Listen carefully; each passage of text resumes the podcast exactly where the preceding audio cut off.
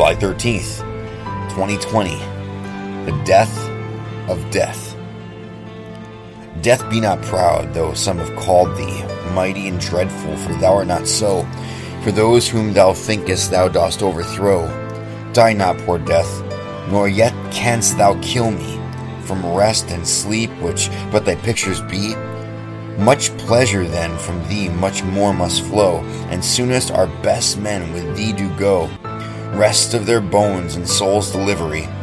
Thou art slave to fate, chance, kings, and desperate men, and dost with poison, war, and sickness dwell, and poppies or charms can make us sleep as well. And better than thy stroke, why swellest thou then? One short sleep past, we wake eternally, and death shall be no more. Death, thou shalt die. John Donne. The death of a loved one always leaves a hole in our lives. And it doesn't matter how well prepared you are for it. It doesn't matter how much insurance you have. It doesn't matter how well planned your end of life arrangements are. Death hits hard.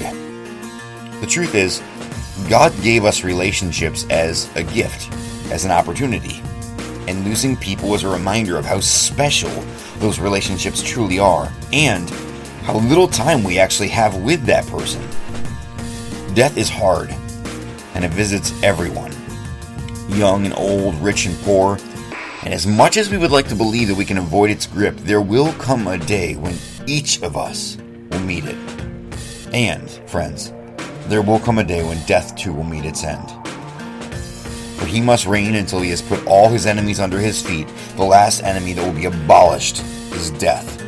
1 Corinthians 15 25 26. The gospel will go forth, changing hearts and minds. Christ will go forth, conquering, and one day, death will be no more.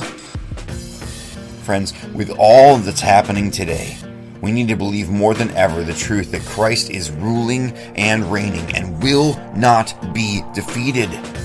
His plan isn't changing with the culture. He isn't getting tired. He isn't on break. He is active in creation, carrying forth His word to the nations and delivering souls out of the hand of the enemy. And He isn't finished.